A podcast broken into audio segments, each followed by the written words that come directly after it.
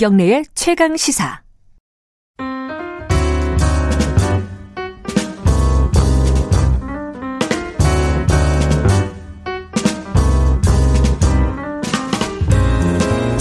네, 더 나은 미래를 위해 오늘의 정책을 고민하는 시간입니다.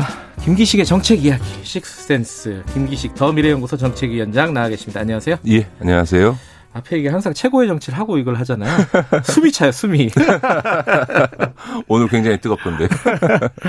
오늘 좀 차분하게 두 가지 얘기를 좀 해보겠습니다. 하나는 이게 벌써 10명이 넘어갔어요. 그죠? 네, 네. 이게 뭐 집계에 따라서 조금 숫자는 음. 차이는 있지만은 택배 노동자들의 과로사 문제 그리고 뭐 스스로 극단적인 선택을 하는 음. 경우도 있었고요. 그 문제랑 어 월성 1호기 조기 폐쇄 음. 감사원 결과 두 가지 얘기를 좀 해보겠습니다.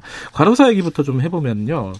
이게 뭐 당연히 물량이 많고 노동 시간 길고 그래서 힘든 건 당연히 음, 당연히 힘든 네네. 거잖아요. 물량이 네네. 많고. 그런데 이게 구조적으로 좀 따져봐야 될 것 같아요. 어떻게 해결할지를 찾아보려면은 어떤 문제에서 이런 구조가 만들어졌다고 보십니까? 그러니까 뭐 최근에 이게 이제 이슈가 되는 거는 이제 코로나 이후에 이제 뭐 많은 청취자들도 마찬가지지만 저도 이제 맞아요. 마트를 안 가고 이제 택배해서 많이 시키죠. 많이 음. 시키다 보니까 뭐 택배 물량 자체가 평상시보다 뭐 거의 두 배 가까이 늘어나게 음. 되고 그런데 이제 그거에 충분한 만큼 시스템이라든가 인력을 늘리지 않은 조건이다 보니까 어 사람이 그 배달해야 되는 물량이 너무 많아지게 되고 그러다 보니까 이제 지금 이런 과로사가 음. 발생하게 되는 거죠. 그러니까 이제 그런 점에서는 이제 여러 가지 이야기들이 나옵니다만 저는 근본적인 대책은 단순해서 얘기하면 한 그 택배 노동자가 배달할 수 있는 수량 자체를 일정 수량으로 제한하면 되거든요. 어, 그건 되게 간단한 문제인데 그러면 그렇죠. 그러니까 네. 지금은 배달 물량이 너무 많아서 과로한다 그러면 예를 들어서 하루에 250개까지만 배달할 수 있다라고 하면 왜냐하면 적정하게 네. 그 건강을 지키면서 이렇게 과로사하지 않을 정도의 그 하루에 배달 물량의 적정량을 노사가 음. 조사해서 합의 봐서 250개면 250개, 300개면 300개 딱 정해놓고 1인당 그 이상은 못한다. 이렇게 해야 되는데 지금은 어떻게 되냐면 택배 구조라는 게 그 자영업자랑 계약하듯이 계약을 해놓고 예. 지역별로 이렇게 구분을 해놨거든요. 그러니까 그 지역에 예를 들어 물량이 많아지면 어쨌든 그 지역을 담당하는 택배 노동자가 다 감당해야 되는 이런 음. 구조로 되어 있는 거거든요. 예. 그렇게 하지 말고 아예 한 사람당 배달할 수 있는 물량 자체를 정하면 되는데 문제는 이게 회사의 요소보다도 있지만 노동자들도 이 점에 대해서 어 주저하고 있다는 거예요. 왜냐하면 물량을 많이 배달할수록 수입이 많아. 그렇죠. 그러니까 그거는 뭐 비례해서 느는, 그렇죠. 느는 거니까. 그러니까 결국은 네.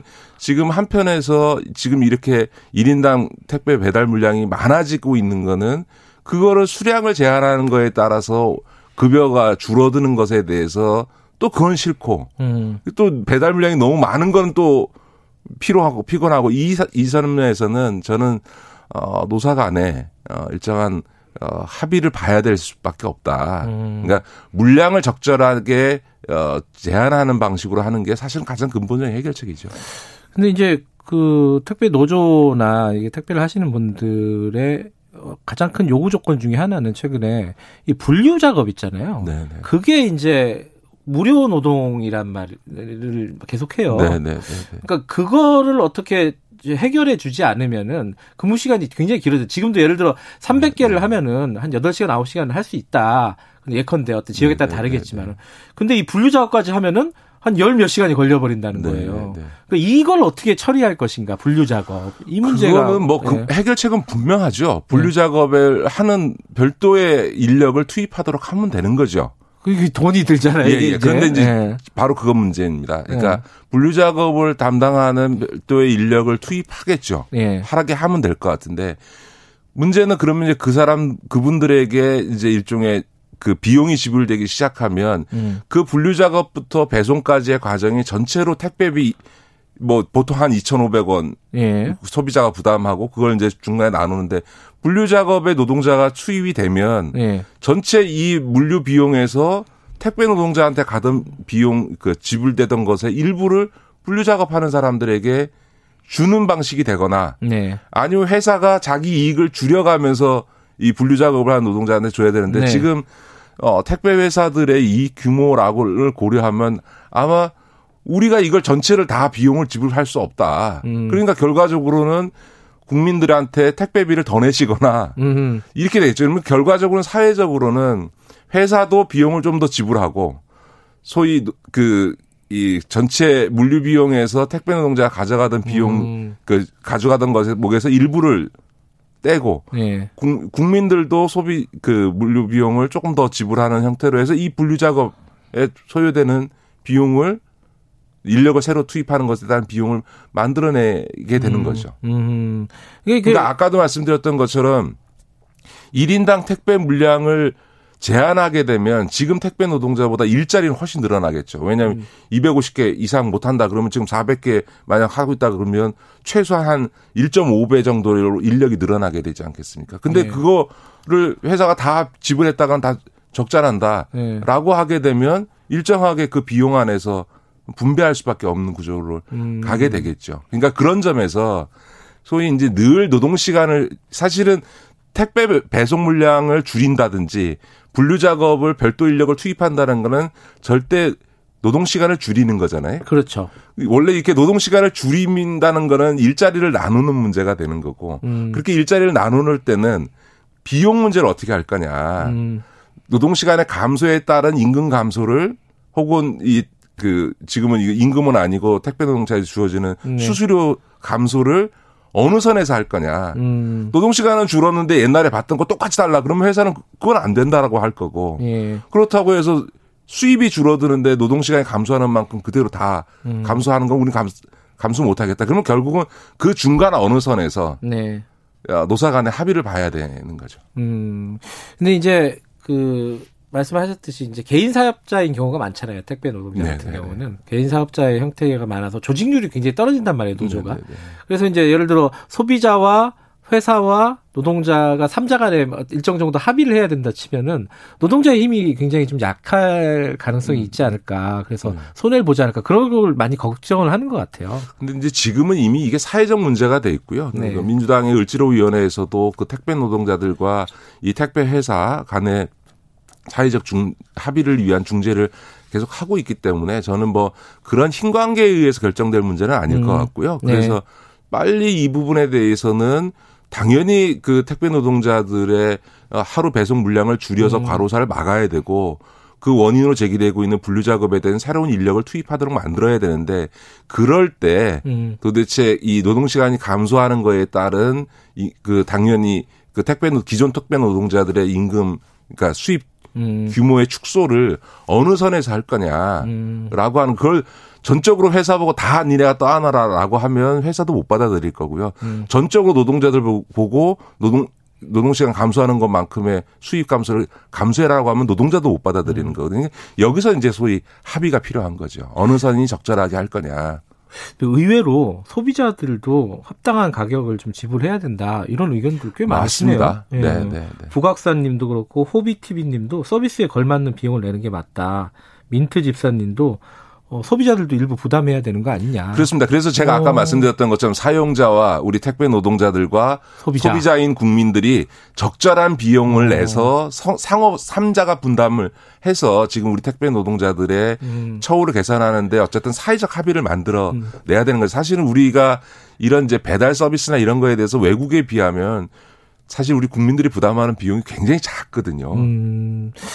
요번에 근데 그 극단적인 선택을 한 택배 노동자 같은 게 뭐 갑질 문제도 좀 네네네. 있었고요. 근데 거기에서 나온 문제 중에 또 하나가 산재보험 같은 경우에 어, 잘 안 된다. 그 전에 참, 그 전에 그, 어, 과로사로 네네. 숨진 그 노동자 같은 경우에요. 산재보험이 이게 처음에 그 일을 시작할 때 자기는 적용 제외를 해달라고 자필 서명을 네네네. 하게끔 한다는 거예요. 네네. 그리고 심지어 대리 서명까지 했다고 하고 이런 고용보험이 있긴 있는데 막상 문제가 생기면은 적용할 네, 네, 사람 네. 적용이 네, 잘안 된다는 거죠. 네, 이 문제는 또 어떻게 해결해야 될지. 예, 지금 이제 이 문제는 우리나라에도 그렇고 외국도 마찬가지인데요. 그러니까 이제 소위 그 노동자로서 예. 그 고용되어 있는 사람에 대해서는 이런 의료보험이나 고용보험이나 국민연금이나 이런 산재보험이 강제 가입을 하게 되어 있고요. 음. 예, 그 자영업자로 분류되는 분들한테는 가입 자격은 부여돼 있는데 강제 가입이 아니라 임의 가입 의 음. 형태로 되어 있는 거거든요. 그러한 임의 가입이라고 하는 조건을 악용해서 산재에 음. 대해서 사실은 적용을 해줘야 되는데 가입을 해야 되는데 네.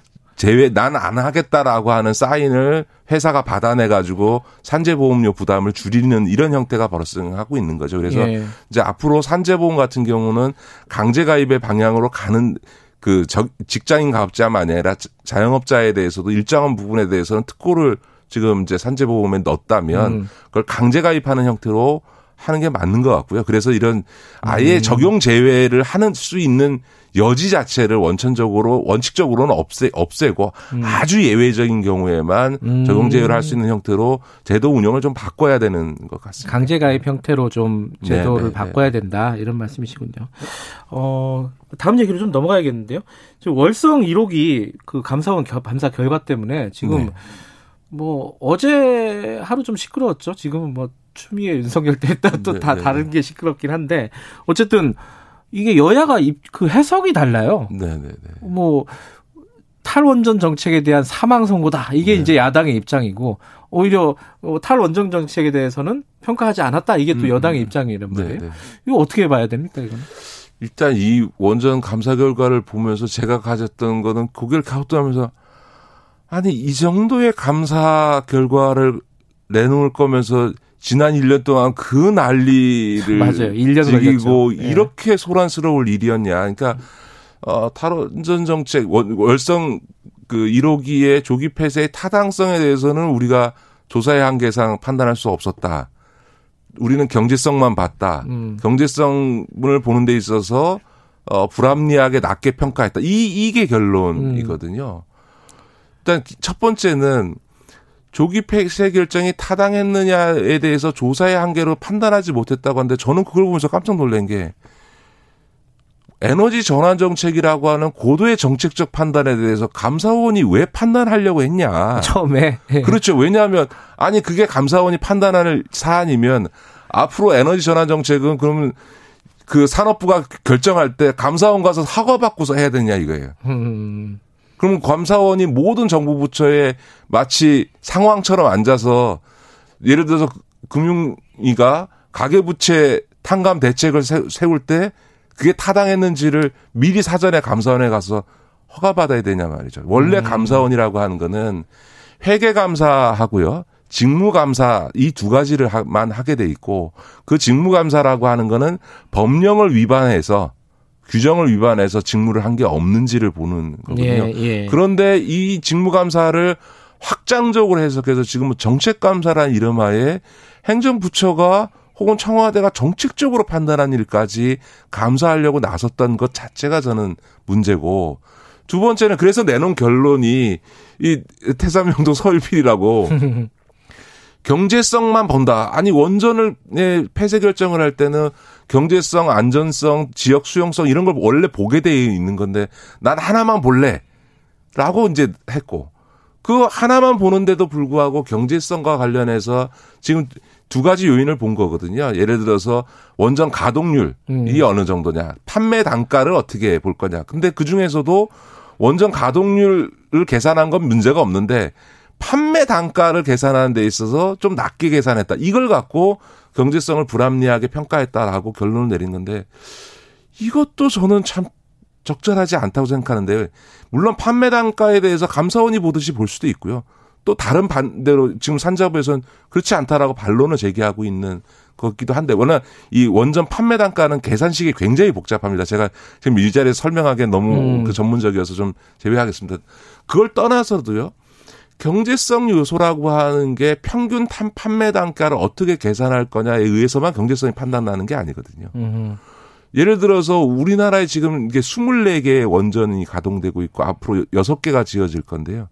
이 원전들의 사후 처리 비용이 2018년 기준으로 100조입니다. 원전은 싸다 싸다 얘기하는데요.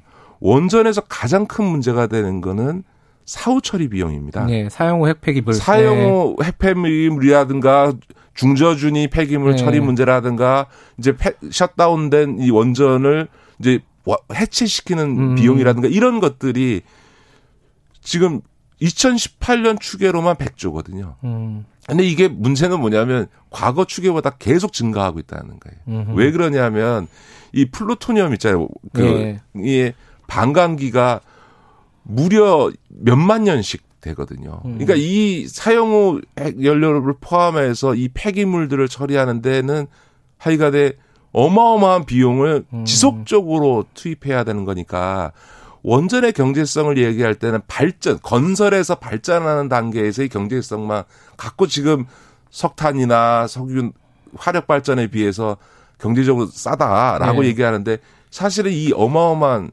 그 사후 처리 비용 문제 더군다나 여기엔 그게 하나 빠졌죠. 만약에 그 후쿠시마나 체르노빌 같은 원전 사고가 났을 때 생겨날 수 있는 비용, 사회적 비용, 뭐 이건 측정할 수 없을 정도의 비용인데 그런 요소들이 다 빠진 상태로 오히려 그 경제성 평가 요인 중에서 유일하게 딱 하나 판매 단가와 관련된 문제를 시비 걸어서 이게 적절하냐 뭐하냐라는 이 결론을 내기 위해서 감사원이 1년 동안을 이렇게 소란스럽게 감사를 할 일이었는지 음. 저는 일단 그게 제일 의문이었어요. 음, 일단 뭐 어, 이런 정책을 감사하려는 애초에 의도 자체도 말이 안 된다고 생각하시고 네, 네. 그 나온 결론도 뭐 태산 명동 서일필 네, 어, 뭐, 뭐, 왜 이거 하려고 이, 지금 이 소란을 벌였냐 뭐 이런 말씀이시네요. 이건 뭐 오늘 여기까지만 들어야겠네요. 좀 시간이 다음 네. 인터뷰가 예정이 돼 있어서 여기까지 듣겠습니다. 고맙습니다. 네, 고맙습니다. 네, 김기식 정책위원장이었고요. 지금 시각은 8시 46분입니다.